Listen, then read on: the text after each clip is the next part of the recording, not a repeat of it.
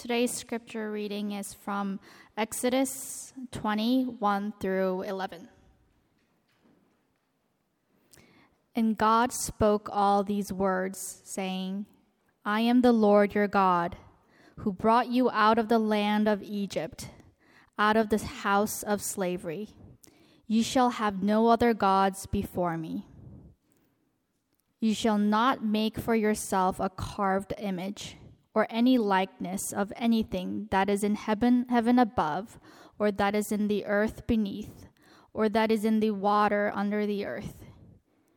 You shall not bow down to them or serve them, for I, the Lord your God, am a jealous God, visiting the iniquity of the fathers on the children to the third and the fourth generation of those who hate me but showing steadfast love to thousands of those who love me and keep my commandments. You shall not take the name of the Lord your God in vain, for the Lord will not hold him guiltless who takes his name in vain. Remember the Sabbath day to keep it holy. Six days you shall labor and do all your work but the seventh day is a Sabbath to the Lord your God. On it you shall not do any work, you or your son or your da- daughter, your male servant or your female servant, or your livestock or the sojourner who is within your gates. For in six days the Lord made heaven and earth, the, the sea, and all that is in them, and rested on the seventh day. Therefore, the Lord blessed the Sabbath day and made it holy. This is the word of the Lord.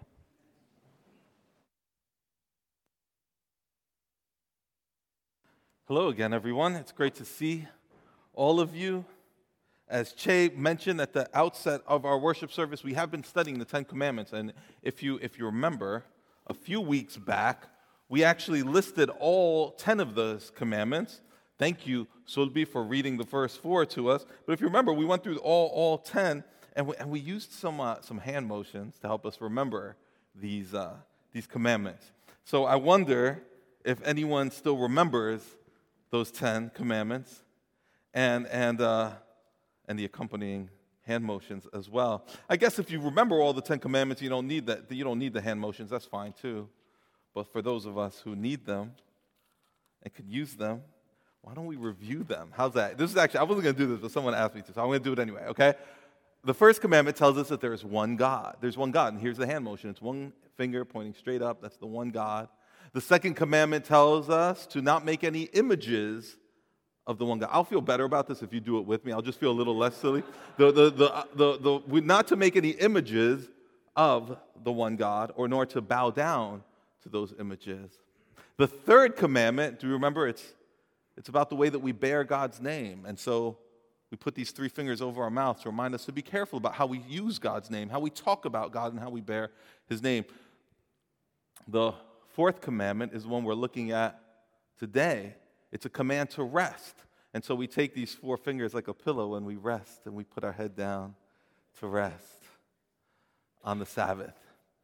The fifth commandment tells us to honor our parents. We're going to look at that, God willing, next week. And so we honor our parents when we salute them with those five fingers.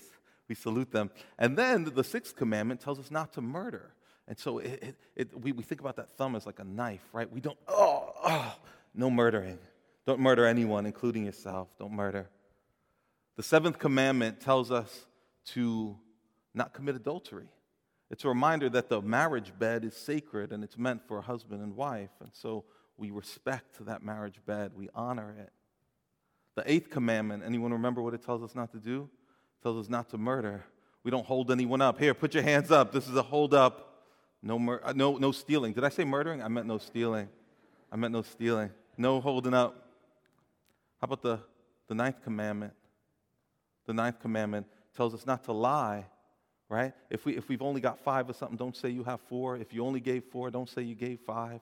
Don't lie. And the last commandment's the easiest for me to remember, um, maybe because I struggle with it, I don't know, but it tells us not to go through life coveting, grasping, wanting more. It says be content with what you have. These are the Ten Commandments. I'd never, uh, we, didn't, we didn't have a test. I told you there would be no test. Um, so I'm going to hold true to that in, in the spirit of the ninth commandment. I will not bear false witness. We will not have a test. But I hope those are helpful to you nevertheless. Let's pray before we jump into the text today. Our Father, even as we laugh and even as we perhaps uh, uh, remember uh, silly hand motions, the, the, the, the silliness, in a sense, points us to profound truth. It points us to weighty truth. Your law is good and perfect and wise, and it instructs us and it confronts us and it reveals you to us and it points us to Jesus. And so we want to steward your law well today. Show us beautiful things in your law. Point us to the gospel and give us hope as we study your word today. It's in Christ's name that we ask it. Amen.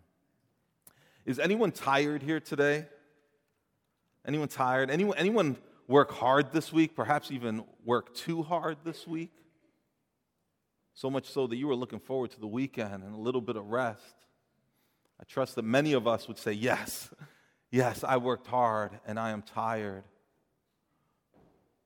How many of you could say you completed every project that you started this week? How many of us can say, I finished every to do list? Everything I meant to do this week, I got it done. Most of us could not say yes to that, could we? The fact is that no matter how hard we work this past week, most of us know that when we leave this place, there's more work waiting for us. In some sense, the work is never done, is it? And perhaps that's why so many of us feel so tired all the time. And we live in a tired world surrounded by driven people who are also overworked people, tired people. And the fatigue that we experience isn't just caused by the work that we get paid to do, by our occupations. It's also, it's also caused that fatigue is brought on by the demands of family, maybe even demands of church and community, And all of it can leave us with very little time to rest, very little time to recuperate, even, even very little time to even reflect on, on why we're working in the first place and what are we working for. It can leave us drained and distracted. And some of us, if we're honest, will say sometimes it leaves us depressed, deeply depressed. Back in the 1990s, um, a woman by the name of Juliet Schor, she's an economist, she wrote a bestseller titled The Overworked American. And she writes in that book about how, this is in the 90s, she's writing about how 30 years earlier, people thought that by the time the 90s rolled around, and, and certainly by the time the 2000s came, the expectation was that we'd be working less, not more. The expectation was that because of technological advances and just human progress, we'd now, by now, be leading healthier, more rested lives. That we'd be experiencing more leisure, more margin in our days and weeks. But they were wrong. Schor's book reports that, on the contrary, workdays have actually gotten longer and so, have work weeks, more people are working seven days a week rather than six or five. Commutes have gotten longer too, on average. And maybe you realize that even some of the things that we expected to make life easier have made us work harder. Smartphones, laptops. Yeah, they've, they've created a world in which we can work almost anywhere. How many, how many of you have sent a work related communication already today. Perhaps even before you got out of bed, perhaps you already sent some work related email or text. Rest has become harder to come by, not easier to come by. Many of you have shared how hard it is to find that, that elusive sense of, of work life balance, right? Work life balance. We talk about that sometimes, but, but it's like work life balance, I think it's like Bigfoot. It's like, it's like the Loch Ness monster. Some people think it exists, some of us have our doubts, but none of us have ever like actually seen it. None of us have actually experienced it firsthand. But we still keep striving for it. Maybe, maybe we even have to ask ourselves, though, we need to pause and, and question do we even really want to find work life balance? I mean, we, we see it as important, but, but do we really want to find it? Because, because a few studies have shown that some of us actually choose to overwork. Now, certainly, there are people in the world, perhaps even right here, who are forced to overwork because of oppressive work environments and oppressive employers. People are enslaved all around this world, literally. But for some of us, I wonder if we choose to overwork. Some studies have shown that even when employees, when employers offer uh, generous time off, American workers are sometimes unlikely to take advantage of that generous time off. Apparently, 25% of Americans don't take the vacation days they have. And one study showed that employees who have offered, uh, who, who, who are offered unlimited PTO, right? Employees who get unlimited personal time off, they're actually less likely to take that time off. They, are, they take less time off than people who are not offered unlimited personal time off. It, it makes you start to think are, are we just refusing to rest sometimes? Because the, the, the, these studies and, and, and perhaps even some of your anecdotal experiences might, might lead us to, to wonder man, it's almost as if we, we refuse to rest. Like, like we're resistant to it. As if we find some comfort in overworking, or we feel the need to just keep pushing. That's the reality I think many of us are living in, and it's into that very reality that God speaks the fourth commandment. Remember the Sabbath day. And this, and this commandment reveals something to us, many things to us about God. That's the first point today, is that this commandment reveals several things to us about God. For one, this commandment shows us that He's our creator. And as such, He knows what we need. He knows what's best for us. Work life balance might be a mystery to us, but it's not to Him. And that's why He says, it's in part at least why He says to us, remember Shabbat, remember the Sabbath. Literally, remember the day of rest. Remember the day of ceasing. That's what Sabbath or Shabbat means. It means to stop, to cease. Remember the day of stopping. You see, God knows that He knows something about us that we fail to see, or sometimes maybe we refuse to accept. It's that as important as work is to our lives, and it is important, isn't it? The need to stop working is just as important. Exodus 20, verse 9 says, Six days you shall labor and do all your work, but the seventh day is a Sabbath to the Lord your God. On it you shall not do any work. This commandment shows us also that God Himself rested. Isn't that interesting? Look at verse 11 of Exodus 20. It says, For in six days the Lord made the heavens and the earth and the sea and all that is in them and rested the seventh day. The Creator stopped. At the very least, he stopped creating. It doesn't mean he stopped doing everything that he does, sustaining this world, but he stopped creating. He paused from the creative process. Why? Why? After all, he's not like us, right? He doesn't need to rest. Psalm 121 says that God never slumbers or sleeps, and yet he rested. I, I like to think of it in terms of a, a, the kind of rest that, that, that, that you find on a, on, a, on a music sheet.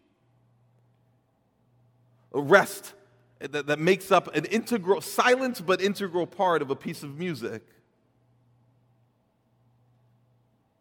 It's necessary, that pause, and it makes the piece of music all the more beautiful. It make, makes it sound like what it was meant to sound like. God paused on that seventh day, and He did it for our sake. He did it to show us and to model for us what a rhythm of work and rest should look like. What it looks like to work six days and rest one. Doesn't this reveal to us that God cares about us? Why else would He do this? It reveals to us that the Creator God cares about our well being. Not only did He design us to work and rest, but He says, I'm going to show you what it looks like to do that, and I'm going to tell you to do it. I'm going to do everything necessary to, to, to invite you into a life of work balanced with rest. In fact, we can say that this Creator God cares more about us than we do. He's a gift giving God. He gave us work on the one hand which is meant to be rewarding. He gave us gifts to carry out that work. And the work itself is meant to be rewarding and fulfilling, and it's meant to be productive. But He also put these boundaries around that work. You, you see His kindness there, you see His wisdom there as well. Work is not evil, work is good. Sin didn't bring work into the world. If you read Genesis 1 and 2, we find that God makes humanity and calls them to work. He gives them work to do. But what sin brought into the world was restlessness, an inability to stop working, and it also turned work into toil, which made rest all the more important. It made the work harder. And we, in our fallen state, have lost our ability to manage work wisely.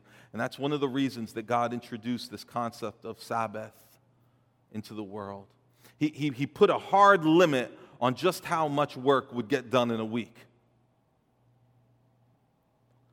In fact, he didn't just set this weekly Sabbath. If we look through the book of Leviticus, we find that God introduced to his people, Israel, different kinds of Sabbaths, different t- kinds of resting periods. Every seven years, for instance, Israel was, was called to let their land rest. There would be no planting and no harvesting every seventh year. Why? To teach them. To teach them a lot. We're going to see what this teaches us, but, but to, to, to show them what it looks like to not only rest themselves, but to let the, the land, their livestock, rest as well. And then on the seventh time, seventh year, there was a year of Jubilee. And then that year of Jubilee, it was, it was, it was, it was a, a, a bigger time of resting where slaves and servants were set free. If they, if they owed money to their masters, the, that money was forgiven and they were set free. In fact, every debt was erased. People were freed and given rest from the work of having to pay back their debts every 50 years. Now, now think about this. If you live in a society where God has come and He said, not only are you going to rest from work completely once every, every seven days, but also every seven years, you're going to you're going you're going to let the ground rest. You're not going to cultivate anything. You're going to actually trust me during that period. And then on top of that, any money that you're, you're owed every 50th year, you're not owed it anymore. And any money you owe, you don't owe it anymore. You would think that for some people this would be very welcome, but for many it would be a, it would be a risky business, isn't it? It's hard. It's risky to Sabbath. All the more for those people in that time but the fourth commandment comes to reveal to us that God is in control and he can be trusted with that risk. We can entrust him. We can stop working. It's okay. And all will be okay. We can stop working according to his plan on a regular, rhythmic basis every week, and we can still trust that he'll provide for us. Uh, our lives are not in our hands, our lives are in His hands, aren't they? And He's trustworthy. So we can submit our work to Him. Even, even this past week's, all, any unfinished projects, you can submit those to Him even as you sit here now. Those to do lists that you were, you were overly optimistic when you wrote down, you can submit those undone items to the Lord our unfinished projects, all of it, and trust Him to bring forth fruit. Yes, He wants us to be diligent in doing the work He's given us to do, but He also calls us to rest when the time comes. He places limits even on our diligence and on our hard work. This is something of what this commandment reveals to us about what kind of God we serve. But this, this, uh, this commandment also confronts us. It confronts us in uncomfortable ways. The, it confronts us with some things that we don't want to see about ourselves, like the fact that we think we are stronger than we really are. We tend to think that we can keep up a particular schedule longer than we really can. And we tend to think we're doing better at keeping up that schedule than we really are doing. We tend to think that we're in control and that we're indispensable. What I mean is that sometimes I think that we overwork because we feel like if I don't do it, it's not going to get done and everything's going to fall apart. I am indispensable to this firm, to this partnership, to this company, to this task. If I were to rest in the way that God's calling me to rest, nothing would go right. Some have said that this is kind of it's kind of like a practical atheism, you know? It says, I'm, if I'm not exerting control, if I'm not putting in work constantly, then everything's going to go to shambles. It's as if God is not God.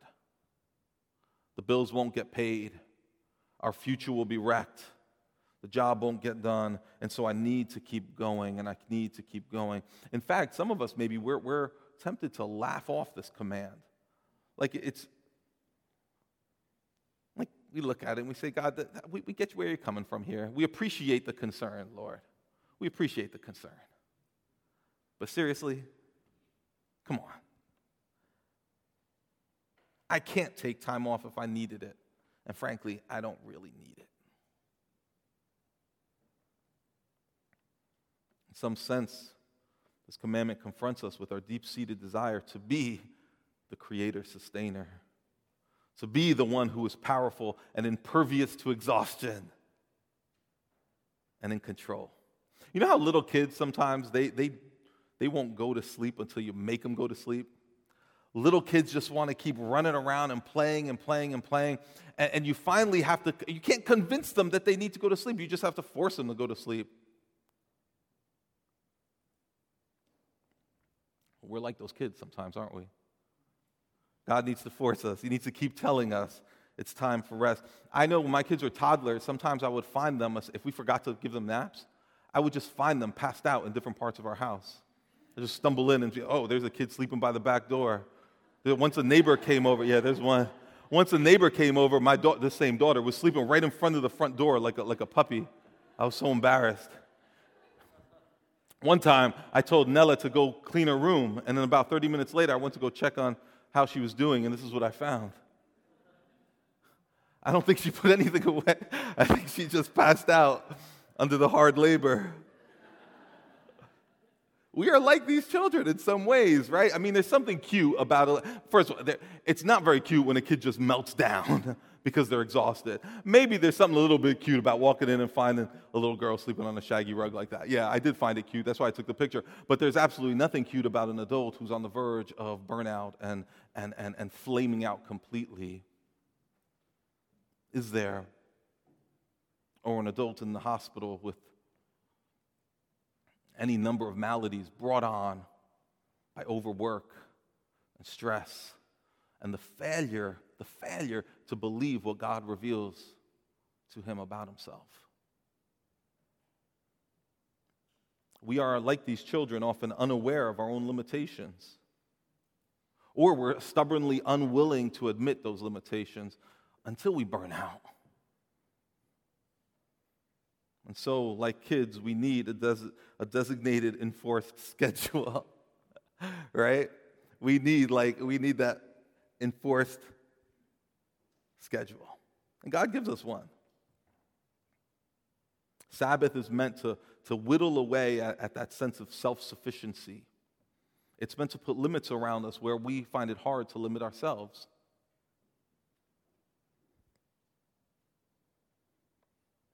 By the way, did you, did you notice that this fourth commandment, it isn't even just personal? Look at, look at what it says in Exodus 20, verse 10. It says there, but the Sabbath day is a Sabbath to the Lord your God. On it you shall, it's personal right there, you shall not do any work. But then it goes on to say, you or your son or your daughter or your male servant or your female servant or your livestock or the sojourner, that is the, the pilgrim, the visitor, the foreigner who is within your gates. Isn't that interesting? It's calling us not only to rest, but to give others rest. The people that we have authority over, the people that we have influence and, and, and, and power over. He's saying, give those people rest. Love them enough to give them rest. Why do you think the Lord says this? The Lord's confronting us with something very important here. That, that we're not just prone to overwork ourselves, we're prone to overwork other people for ourselves. We overwork for our gain, and then we, we in some cases, make other people work harder and harder for our gain. I, am as a parent, I wonder about what this has to say to me as, a, as and my children. I wonder what it has to say to you if you are a parent. Are there ways in which perhaps you are pushing your kids? I'm, I'm not saying I'm not saying that we want to raise children who do not have a healthy work ethic, right? We'll talk about that in a moment. What I'm saying is that is it possible that some of us, we so desire to see our kids succeed in ways that will bring gratification to us that we are willing to push them and push them and push them, give them no rest, treat them like we treat ourselves, even though we know it's unhealthy. God's command comes and says, no, no, treat yourself with kindness by giving yourself rest. Give everyone else a break too. Don't use them, whether it's your children or it's employees or it's students. Don't use them for all they're worth for your own gain. This is a confronting commandment, isn't it? As are all of them. But this commandment also instructs us with wisdom and with gentleness too. This commandment, like the others, has something to teach us. For one, it teaches us how to love our neighbors, including our kids, including our employees, including our students if we're teachers, right? It, it, rather than trying to squeeze everything out of them, the fourth commandment is about, in a sense, you could say this fourth commandment is about social justice. In the sense, it teaches us to love people that we're tempted to use. It teaches us to care for people and care for their good when we're tempted to use them for our good. And just like all the other commandments, it teaches us how to live as free people. You know, when Moses first gave the Ten Commandments to God's people, and we read them from, from Exodus 20, so it'll be read from Exodus 20, that was just, uh, uh, just after they had, they had left Egypt, free, after having been enslaved for 400 years. He gives them those commandments. Among them, keep the Sabbath day. Remember, I, God says, I created the world in six days, I rested on seventh, keep the Sabbath day. Then, 40 years later, Moses reminds Israel of these same commandments. It's just as they're about to now, they've been wandering in the wilderness for 40 years, they're about to enter the promised land. A whole new generation of Israelites had been born and grown up at this point. And so Moses says they need to be, this, it's a whole new group of people here, they need to be reminded of these Ten Commandments. And so he reminds them. But here's what's interesting when he gets to the fourth commandment, he switches things up a bit. He doesn't mention creation. Let, us look at this. It's in Deuteronomy 5, verse 12. Fourth commandment Observe the Sabbath day to keep it holy, as the Lord your God commanded you. Six days you shall labor and do all your work. On the seventh day is the Sabbath day to the Lord your God. On it you shall not do any work, you, your sons, your daughters, your male servants, your female servants, and all your, your ox, your donkey, and any other livestock, or the sojourner who is within your gates that your male servant and female servants may rest as well as you. To that point, there's some language difference, but it's pretty much the same thing he said earlier, right? Pretty much the same thing. But then look at verse 15. He says, You shall remember that you were a slave in the land of Egypt, and the Lord your God brought you out from there with a mighty hand and an outstretched arm. Therefore, the Lord your God commanded you to keep the Sabbath day. So instead of referring to creation, God says, here's why you should remember the Sabbath. Here's another reason to remember the Sabbath. You were slaves, and I freed you. With my mighty arm, I am powerful enough to rescue you, and I did rescue you. Now, these are formerly enslaved people. They, they were enslaved by Pharaoh, who was never satisfied with their work. With Pharaoh, it was always do more, do more produce more, work harder. And God's saying that's changed now. And when they left Egypt, remember when they first left, they were largely broke. They didn't have a whole lot. But now, here they are, 40 years later, they're about to go into the promised land. They're going to rebuild a society, they're, they're going to build a nation. There's going to be opportunities here for, for entrepreneurship. There's going to be opportunities in this new place for industry and creativity and building something good. There's going to be an opportunity for them to build wealth in this promised land. And so the Lord stops them because he sees all the pitfalls that await them in this promised land. He knows that there's going to be the temptation to let, to let that pursuit of wealth and that ambition and, and that pursuit of a security, it, there's a possibility that it all might enslave them all over again. Pharaoh was not there to enslave them, but they ran the, they ran the risk of enslaving themselves. And so God reminds them, I freed you from slavery. Don't slave yourself, don't enslave yourselves again. I freed you from your oppressors. Don't become oppressors of each other. Don't, don't be like Pharaoh toward yourselves. Don't be like Pharaoh towards one another. Because the Lord knows that the, whether it's building a career or it's planning for a comfortable retirement or, or, whether it's the drive to amass more or improve your quality of life, to, to, to get some more security, some more status, some more success, he knows that all of that has the power to enslave us if we let it. That we end up becoming servants of the very thing that we're pursuing. And, and we end up being driven to exhaustion and, and, and burnout and, and even destruction destruction of our families, as a result. So, so this commandment, in, in, it's, it's a simple instruction in some ways, but it's teaching us a better way to live as free people. There, there are voices in our culture that, that seem to tell us implicitly that, that we are fundamentally producers. That's what you are. That's why you exist, to produce something. And so that means that your worth is in how much you get done, your worth is in how much you have to show for yourself. Those voices are lying to us. And on the other hand, we have advertisements that are all over the place telling us a slightly different lie. Those, those advertisements might be telling us that we are fundamentally consumers, that our purpose is to buy and use stuff.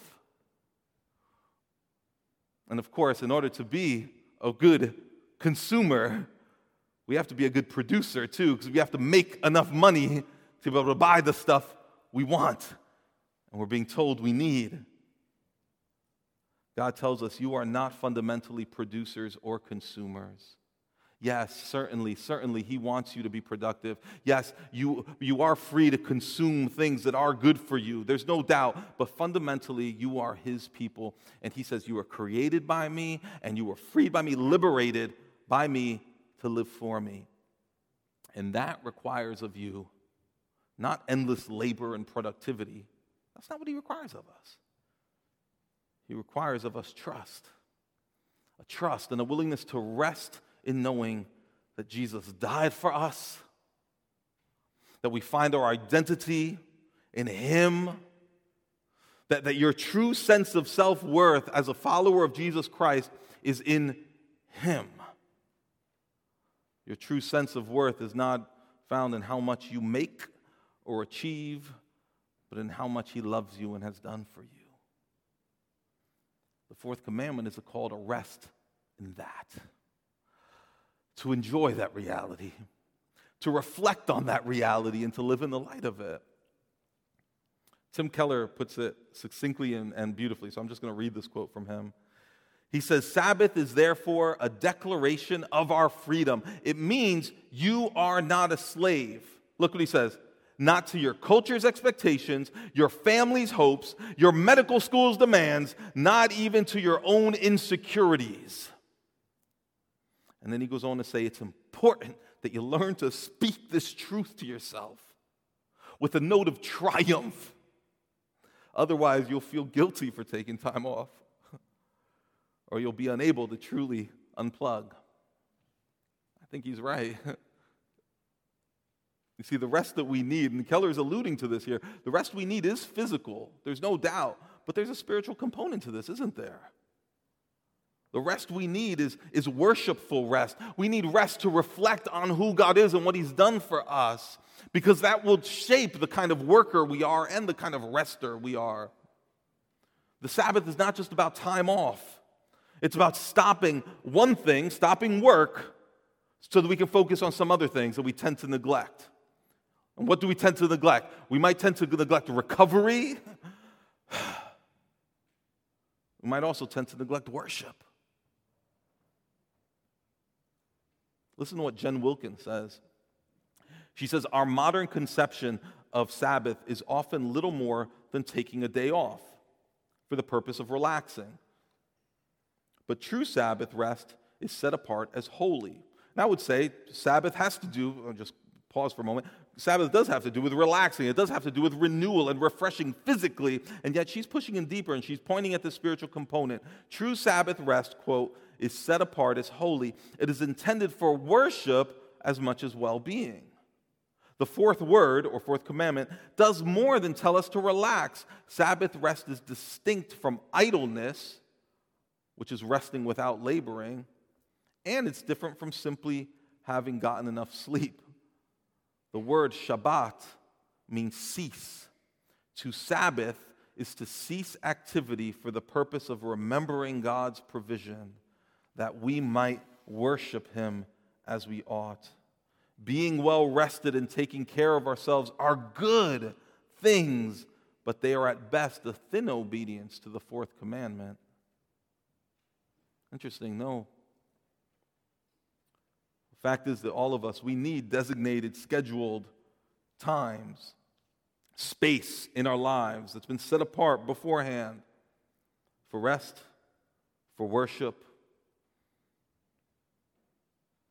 Otherwise, we will neglect it and we'll forget God. The fourth commandment teaches us how to develop a regular rhythm of rest and worship. And it's both and, right? It's both. We need both, rest and worship, so that, so that when we come away, we will come away not just physically rested, but spiritually renewed and reoriented as well. Reminded of who we are and who we serve. And it's not Pharaoh. And, and reminded of where our worth really lies. So you see, real rest is in Him, it's in our God, it's in our Savior. Many of you have probably heard the quote from Augustine, St. Augustine, who said, Our hearts are restless until they find their rest in you, O God. We have to be careful about how we apply this law today. We have to be careful about legalism because there are some things that changed after Jesus' death and resurrection. Romans 14, 5 the Apostle Paul says, One person esteems one day as better than another, while another esteems all days alike. Each one should be fully convinced in his own mind. So he's talking to Gentile and Jewish believers, and he's saying, Something has changed here. You're not required, in a legal sense, to take that seventh day and observe it the way God's Old Testament people did.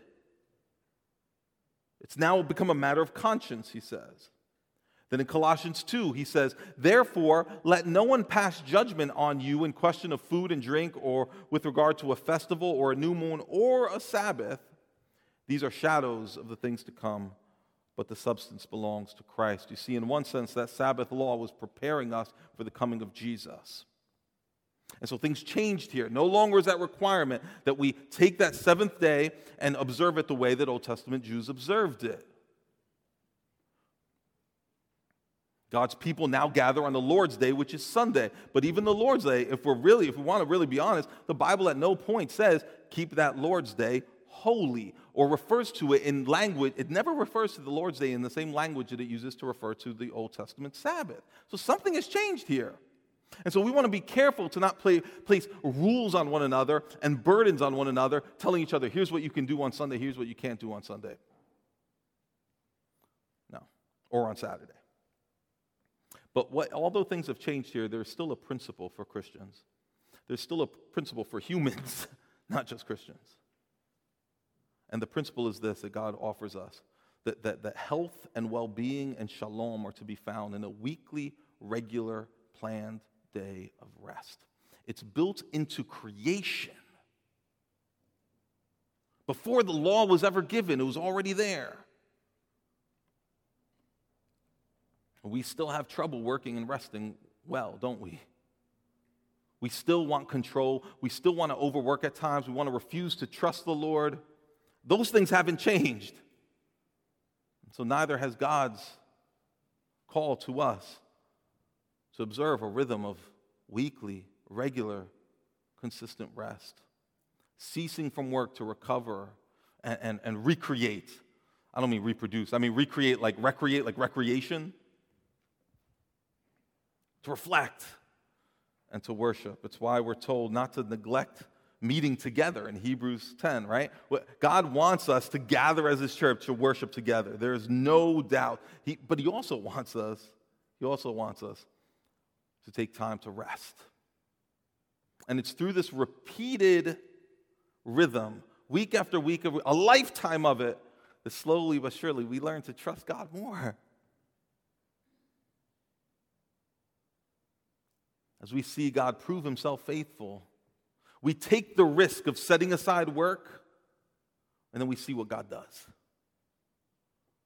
And we'll see that he is faithful.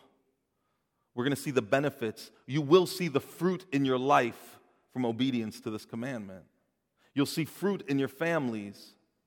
You may even see fruit in your careers.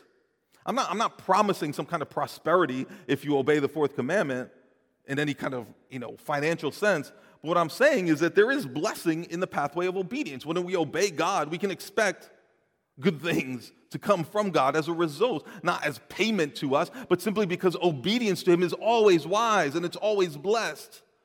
So just as God blesses your efforts to be diligent, New Hope, He will also bless your efforts to obey Him by resting.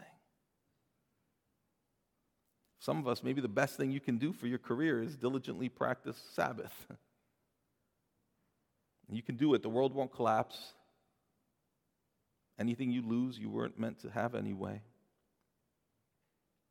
I'll read the psalm to you and then we'll, we'll, we'll finish up here. But Psalm 127 says, Unless the Lord builds the house, those who build it labor in vain. Unless the Lord watches over the city, the watchman stays awake in vain. It is in vain that you rise up early and go late to rest, eating the bread of anxious toil. For he, he gives rest. He gives to his beloved sleep. I'm not going to add specific regulations. We don't need those. That's what the Pharisees did, right? The Pharisees said, here's how you obey the Sabbath. Here's five million rules. And what it did is it ended up sucking all the joy out of the day of rest. And, it inspired people to find loopholes. Like, here, how do I get away around this rule? How, how can I get away with some work on the Sabbath? So we don't need more regulations. I'm, I don't want to offer you any of that. I don't have any of them really to offer you. But what I will encourage you to do is to, is to stop working regularly, weekly, to cease from labor in order to recover and recreate and reflect and to worship. I said it before, God wants us to gather with his people on the Lord's Day. There's no doubt. But maybe, maybe you're tempted to fill that day with so many other things. There's no space for worship. Perhaps you're required to work on Sundays, like, like many I know here are. But what other day can you rest? Is there another day that you can identify and rest? What day can you, here's a question, what day can you encourage and help your household to rest? I'm speaking in particular to, to, to moms and dads, those who lead households. We, we, we teach our kids to work hard, don't we? We want them to have a good work ethic. Are we teaching them to rest diligently? Are we teaching our kids the value of Sabbath? What it means to obey this commandment, to set aside work and trust God not only for the purpose of their own physical and mental well being, but also to set aside work in order to fellowship with the Lord and know Him. Lastly, lastly, this commandment gives us a promise. Isn't it true that even when you, you, can, you can go on a vacation, you can even have a restful weekend? You can be practicing Sabbath regularly. Don't you still sometimes just feel tired? Doesn't it feel sometimes like the rest just isn't enough? It's insufficient. Rest is, to some degree, imperfect. Jesus knows that.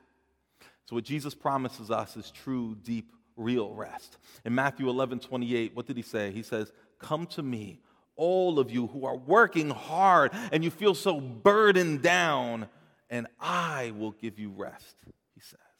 And then later he specifies, he, I'm talking about rest for your soul, deep rest, soul rest. That means that right now we can experience real rest. Even as our bodies may feel the burden of life in a fallen world, we can experience rest from that slavish drive to prove ourselves, to make something of ourselves, to satisfy the expectations of others, or even worse, even worse, to, to satisfy God. Jesus says you can rest from trying to impress God, you can rest from trying to find approval with Him. And, and here's how you rest, He says Come to me. It's by trusting in Him, in Jesus, that you will find rest from the rat race to impress others, to be accepted by others, to make a way for yourself, to find, to find safety for yourself, because He will offer that all to you. When He hung on the cross, He his final words were a call to rest.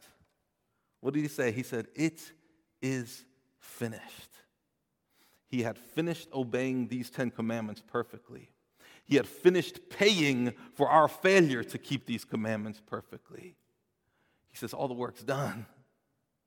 Now you can rest from trying to strive to reach God. I've come down, I've reached you, I've died for you. The work is done. Hebrews 4 tells us that whoever has entered God's rest has also rested from his works. We can rest from striving. In this tenth, in this fourth commandment, there's a, there's a future promise too. Because that rest I'm talking about, we can experience right now, but there's a future promise too.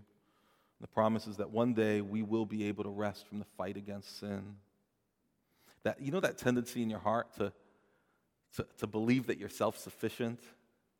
That, that tendency in your heart to mistrust God, to think, if I really obey you, are you really going to show up and provide for me? That tendency towards workaholism for some of us, or maybe for some of us, the other side of it, it's that tendency towards slothfulness and laziness. There's a promise that those, that fight will end. We will be given rest one day from that battle. it won't tempt us anymore. So, what will we do with what God reveals about Himself here and confronts us with here? What are we going to do with the instruction that God gives us here in the fourth commandment? These promises. Here's a question are, are, you willing, are you willing to evaluate your life in light of this? Are you willing to ask, what changes could I make, Lord? What changes could I make in order to receive this invitation into rest that you're offering me here? What changes do I want to see made in my household? From a mom or a dad, maybe I, have got, I've got the ability to maybe, maybe, maybe help my household experience more rest, make room for the people, whether it's my spouse or my kids, or I can make room for people to experience more rest by being less demanding of them, by giving them more space. How can I do that, Lord? And if you're resistant to the call to rest, you're resistant to, to the idea of trying to create margin in your life, ask yourself why. What's keeping me? What, what makes me so hesitant to want to embrace this command, this kind command? Is it anxiety? A lack of trust in Him? Fear of what will happen if you slow down? Or is it covetousness? I want more. In order to get more, I need to do more. Is it pride, right? In our society, sometimes we wear busyness like a badge, right? So to talk about taking time off is like shameful. We want to prove who works harder here. Is it pride? What is it? Whatever it is, let's confess it to the Lord.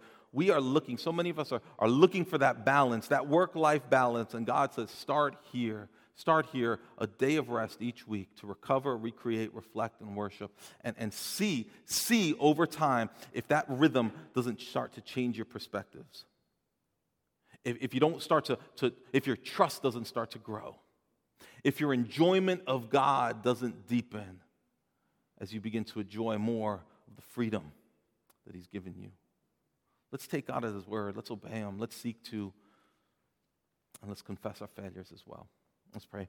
Father, we want to trust you. We believe that you are true. We believe that you uh, care for us and that you know what is best for us. Help us, Lord. Help us to discern how, in our households, in our personal lives, as a church, help us discern how to walk in obedience to this commandment. And to the degree that we have failed, and we have all failed, and we will fail, we entrust ourselves to you and to the atoning death and resurrection of Jesus, our Savior. Amen.